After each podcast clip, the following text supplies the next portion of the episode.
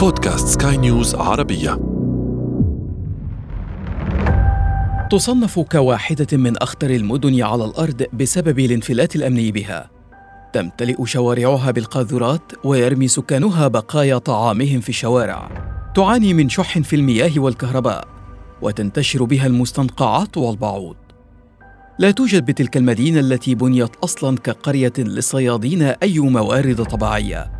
يلجأ سكانها وهم خليط من الصينيين والملاي والهنود والباكستانيين والإندونيسيين وأعراق أخرى إلى الجزر المحيطة بهم للحصول على المواد الطبيعية لبناء السفن. إنها سنغافورة لي كوان يو. أهلا بكم. أنا عمرو جميل وأنتم تستمعون إلى بودكاست بداية الحكاية. بداية الحكاية.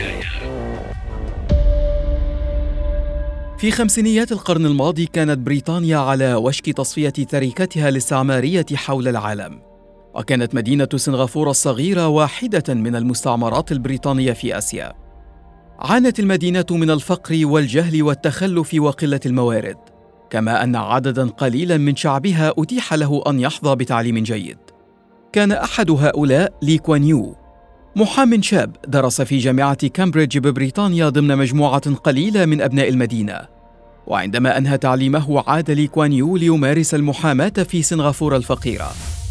أسس مع عدد من أصدقائه في منتصف الخمسينيات حزبا اشتراكيا أسماه حزب العمل الشعبي. وتم اختياره ليكون الأمين العام الأول للحزب. وبينما كانت بريطانيا على وشك الرحيل أجريت انتخابات في سنغافورة. فاز فيها لي كوان يو ليصبح أول رئيس للوزراء في عام 1959 وهو بسن الخامسة والثلاثين. لم تكن بريطانيا قد رحلت بعد لكن لي كوان يو كان يفكر في الخطوة التالية بعد رحيلها. لم يكن لدى السنغافوريين من أمل سوى الانضمام لاتحاد المالايو الذي سيعرف لاحقا بماليزيا. وعندما رحلت بريطانيا بالفعل عن الجزيرة في الحادي والثلاثين من أغسطس من عام 1963 كان لي كوان يو قد أنهى مفاوضاته مع الماليزيين. وأعلن الانضمام إلى الاتحاد الماليزي بعد أسبوعين فقط من رحيل البريطانيين. ولكن وبعد عامين فقط من ذلك التاريخ قررت ماليزيا طرد سنغافورة من الاتحاد الماليزي. دعونا نرحب بضيفنا في هذه الحلقة الذي ينضم إلينا من اليابان نجيب الخشن. أهلا بك معنا نجيب. في عام 1965 صوت البرلمان الماليزي بالأغلبية على طرد سنغافورة من الاتحاد الماليزي. لماذا أقدم الماليزيون على ذلك؟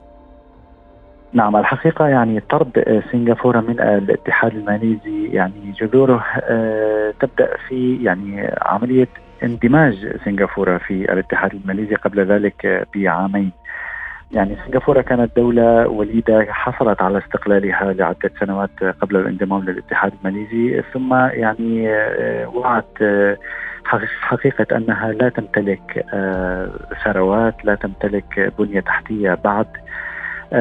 ورأت أن يعني الانضمام إلى الاتحاد الماليزي سوف يعطيها سوق سوف يعطيها يعني بعد ديموغرافي بناء على وعود بين القيادتين السياسيتين آه، أو اتفاق بين القيادتين السياسيتين في سنغافور وكوالالمبور.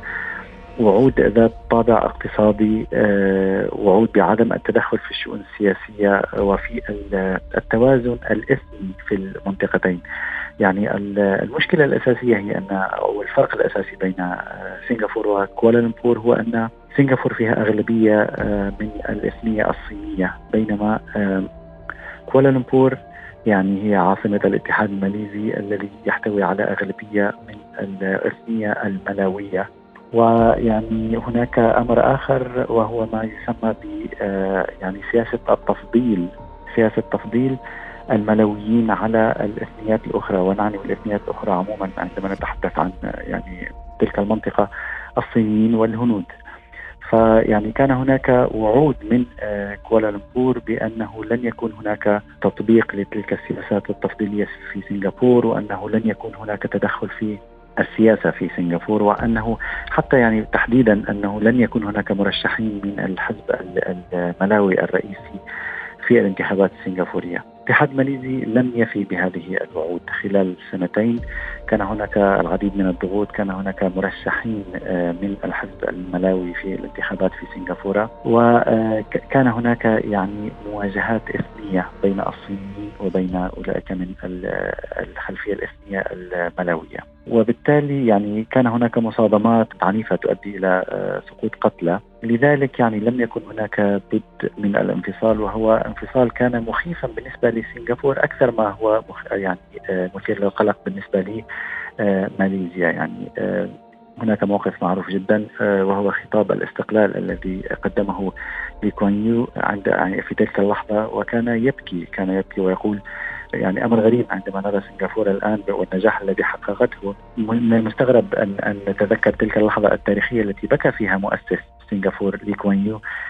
وقال عندها أنه آه، يعني لم يكن يعني حارب طول حياته لتنتمي سنغافورة إلى الاتحاد الماليزي نعم صحيح. هو ظهر أمام الكاميرات وهو آه، يبكي وطلب حتى حينها التوقف عن التسجيل لأنه لم يستطع أن يكبح آه، دموعه. ولكن لي كوان يو كان يعلم تماما أن بلاده تلك المدينة الصغيرة لا تملك شيئا تقريبا. لا بنية تحتية لا موارد طبيعية لا شعبا متعلما. كان الشيء الوحيد الذي تملكه سنغافورة هو الموقع الطبيعي أو الموقع الجغرافي. كيف استغل لي كوان يو فقط الموقع؟ لإحداث طفرة نهضوية حقيقية في تلك المدينة الصغيرة. نعم يعني كان هناك عدة أوجه لهذا التطور الذي قاده لي كوين يو، هناك أوجه خارجية آه، وهناك أيضا يعني نعود إلى بعض التناقضات. يعني هناك صورة عن سنغافورة أنها عن سنغافورة أنها بلد رأسمالي جدا ومناهض للشيوعية جدا. ولكن في الحقيقة أن لي كوين يو كان في البداية يعني مرحبا بأعضاء من الاتجاهات اليسارية والشيوعيين الصينيين في حزبه حزب حركة العمل الشعبية وهو حزب و... اشتراكي بالأساس أليس كذلك؟ نعم هو حزب اشتراكي ولكن يعني يمكن يعني هناك من يقول أن لي كوين يو بدأ يعني على قاعدة اشتراكية وانطلق نحو تحول رأسمالي كبير. ولكن رافقته يعني أفكار العدالة الاجتماعية آه، طوال الوقت وخصوصا عندما نتكلم عن سنغافورة يعني يجب أن نتكلم عن موضوع الإسكان. يعني هذه الدولة اهتمت بشكل كبير جدا بموضوع حل مشكلة السكن وتأمين المساكن للمواطنين بشكل لا يمكن مقارنته بأي تجربة أخرى يعني في, العالم. آه، حاليا نجد أن 80 إلى 90% من السنغافور يسكنون في يعني أبنية عامة أبنية بنتها الحكومة.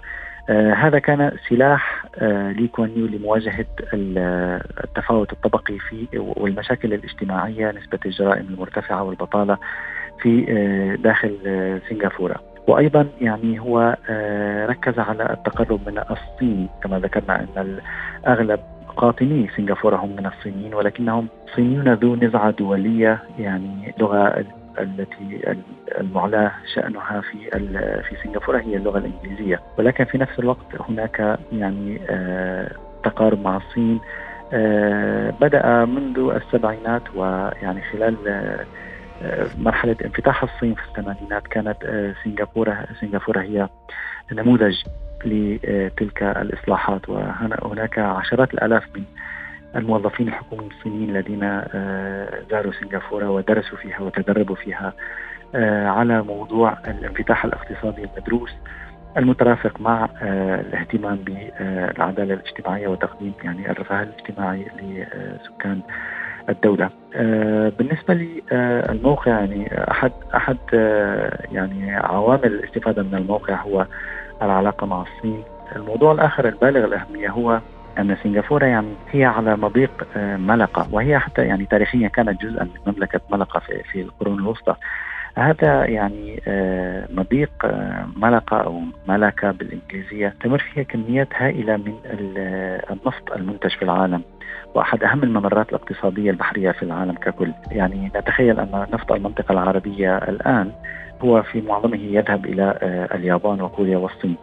ومنذ السبعينات كانت يعني اليابان آه، أساسا وبعض الدول الاخرى ككوريا الجنوبية التي كانت تنهض في تلك المرحلة أيضا كانت تشتري النفط العربي وكان آه، يعني سنغافورة قررت أن تجتذب شركات النفط لأن يعني ناقلات النفط تمر في تلك المنطقة في جميع الأحوال فاستطاعت سنغافورة أن تجتذب شركات النفط ليس فقط لبناء موانئ وإنما مصافي النفط. يعني في فترة من الفترات أصبحت سنغافورة إحدى أهم يعني مصافي النفط في العالم. إذا هي أصبحت مركزا يعني ميناء سنغافورة أخذ بالتوسع أصبحت مركزا بحريا وأيضا مركزا للتكرير والتجارة بالنفط. وأيضا والبتروكيماويات طبعا. والبتروكيماويات بشكل أكيد وأيضا يعني كانت تستفيد من صعود الصعود البطيء في تلك المرحلة للعملاق الصيني إلى جانبها كمساند آه، ومتعلم من سنغافورة. نعم وهو طبعا الأمر الذي دفعها لأن تصبح فيما بعد خلال عقود قليلة للغاية ثالث أكبر مركز لتكرير النفط وثالث أكبر مركز لتجارة النفط بعد آه، نيويورك ولندن بالإضافة لكونها منتجا رئيسيا للبتروكيماويات آه، كما تحدثت أنت. لكن الأمر الذي ربما يجذب الانتباه أيضا هو أن تلك المدينة الصغيرة ذات المساحة المحدودة نجحت في أن تجتذب إليها من خلال هذه النهضة ملايين السائحين يعني 10 مليون سائح تقريبا يفدون إلى آه، سنغافورة كل عام لزيارتها. كيف يمكن أيضا أن تصنع مدينة صغيرة بهذا الحجم ولا تملك يعني الكثير من التاريخ أو الآثار؟ هذا الجذب السياحي الذي يدفع ملايين من العالم للذهاب إليها. نعم الحقيقة يعني عندما نتحدث في, في تحدثنا في السؤال السابق عن استغلال سنغافورة لموقعها بالإضافة لموضوع الموانئ يعني كان هناك قطاع رديف وهو الطيران. يعني الطيران آه، السنغافوري كان من أوائل شركات الطيران التي نمت بشكل كبير في آسيا من السبعينات. وأيضا مطار شانغي كان منذ بدايته كان دائما يعني آه، مطارا سباقا وطليعيا في يعني اجتذاب الزوار وإمتاعهم. ونحن حتى الآن يعني مطار شانغي آه، لا يقارن بأي مطار في العالم من ناحية الرفاهية والمطار يعني العديد من الدراسات والتصنيفات تصنفه على أساس المطار رقم واحد عالميا آه، لأنه مطار ممتع هو مثل آه، كمدينة صغيرة يعني فيها كل كل وسائل الترفيه فيها مسابح فيها شلالات. وتلك يعني كما نعرف الآن يعني السنغافوريين يتعاملون معه أيضا على اعتباره أنه هو شخصيا أحد مراكز الجذب. ليس مجرد مطار للسفر والذهاب والعودة. بالضبط بالضبط. اذا يعني هناك يعني آه، جناحان يعني يطير بهما القطاع السياحي عادة في البداية وهما شركة الطيران والمطار. واستطاعت سنغافورة أن تحقق يعني آه، مستويات عالية جدا من تطوير هذين الجناحين. ومن ثم يعني آه، صحيح أن سنغافورة ليس فيها الكثير من المواقع الأثرية وغير ذلك ولكنها فيها عنصر بالغ الأهمية وهو الأمان. يعني بالنسبة للعائلات. وأيضا هي مقصد بسبب آه، عامل آخر هو الكازينوهات المنتشرة فيها. وزيارة الكثير من الأماكن الصناعية الاصطناعية لجذب السياح مثل حدائق الحيوانات التي فيها إدارة مبتكرة. وهو يعني هذا يعود إلى قدرة السنغافوريين على الإدارة المبتكرة بشكل عام. يعني عندما يقارن الزائر بين زيارة حديقة حيوان في سنغافورة وزيارة مثلا سفاري في تنزانيا م. لا شك أن تنزانيا هي أفق مفتوح مساحات هائلة وهذه هي طبيعة حقيقية ولكن يتساءل الزائر عن مستوى الخدمات السياحية مستوى الأمان حتى ما يتعلق بالأكل كل هذه العناصر التي تعود إلى الإدارة العامة التي نجحت سنغافور في أن تصل فيها إلى مستويات مرتفعة جدا وتجعل آه نعم. يعني أي رب عائلة يعتقد أنه يمكن أن آه، يقدم آه، رحلة جميلة لعائلته بزيارة سنغافورة وخصوصا أيضا أن يعني النمو الهائل في الأسواق السياحية على مر العقدين الماضيين كان في آسيا يعني في جوار آه، سنغافورة سواء اليابان الصين كوريا وأيضا دول جنوب شرق آسيا التي تشهد ارتفاعا كبيرا في مستوى الدخل. صحيح نجيب الخشن. كنت معنا من اليابان. شكرا لك على مشاركتك لنا في هذه الحلقة. في ستينيات القرن الماضي كان متوسط دخل الفرد في سنغافورة 320 دولارا. الآن وصل متوسط دخل الفرد في سنغافورة 60 ألف دولار. في عام 2019 بلغ الناتج الإجمالي للجزيرة التي لا تزيد مساحتها عن 719 كيلومترا 363 مليار دولار. لتستحق عن جدارة أن تحمل اسم مدينة الأسد أو سنغافورة.